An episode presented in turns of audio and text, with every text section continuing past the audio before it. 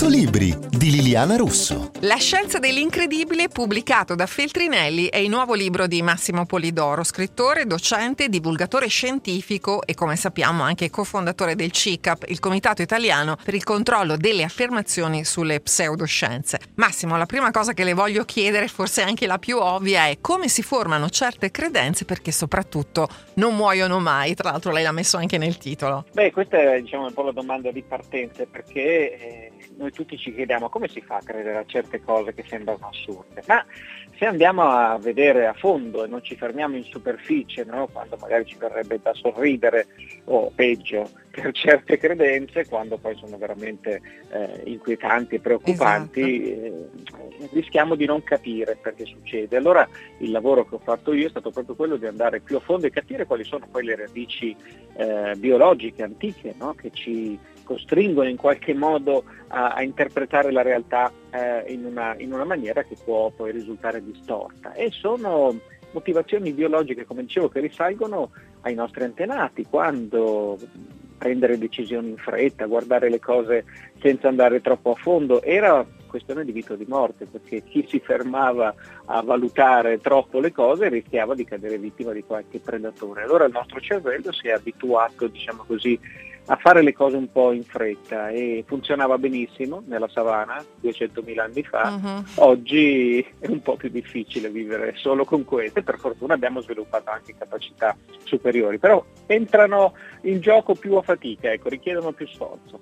Eh, gli esempi che lei fa nel libro sono veramente tantissimi. Anche il bisogno, ad esempio, di far parte di un gruppo spesso ci fa fare cose o dire cose in cui in realtà non crediamo. Eh sì, questo è un altro di quei meccanismi sempre cruciali eh, che l'evoluzione ha favorito, perché ricordiamoci no, che i nostri antenati vivevano in, in, un contesto davvero molto ostile, con animali feroci, con la, il rischio di non trovare cibo, con il rischio di, di, di trovarsi in mezzo a catastrofi ambientali di qualunque tipo. E eh, se erano soli, beh, finivano per estinguersi molto presto.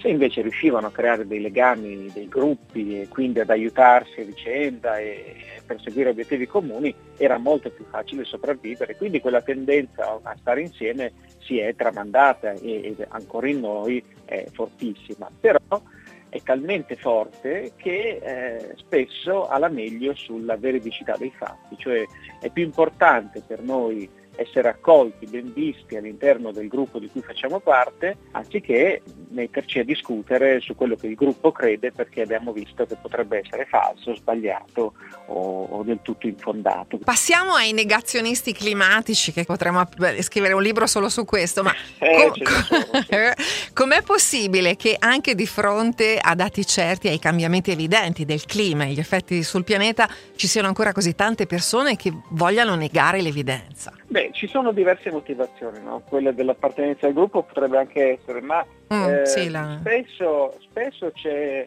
eh, c'è una, una, paura, c'è una, dire, anche un'inquietudine di fronte all'idea che eh, sono in corso cambiamenti così profondi che eh, prima o poi ci costringeranno a cambiare le nostre abitudini, le cose a cui siamo eh, appunto abituati, le, le, scelte che abbiamo fatto, dovremmo rimetterle tutte in discussione e non è facile accettare Quindi è meglio dire no, non è così, non è vero, piuttosto eh, che... Sì, insomma... rimandare la mm, palla mm, dall'altra sì. parte. O poi c'è anche chi ha degli interessi economici come certo. chi produce il petrolio, chi produce qualunque cosa che inquina profondamente, eh, beh, eh, ha interesse a ritardare il più possibile l'entrata in vigore di leggi che magari ridurranno i suoi introiti economici, solo che in questo modo danneggia tutto il pianeta, compreso se stesso. Massimo, la curiosità è la nostra salvezza? La curiosità sì, è, è quel meccanismo fondamentale che ci porta a, a progredire, a evolvere e soprattutto no, ci ha permesso ultimi, nell'ultima manciata di migliaia di anni di passare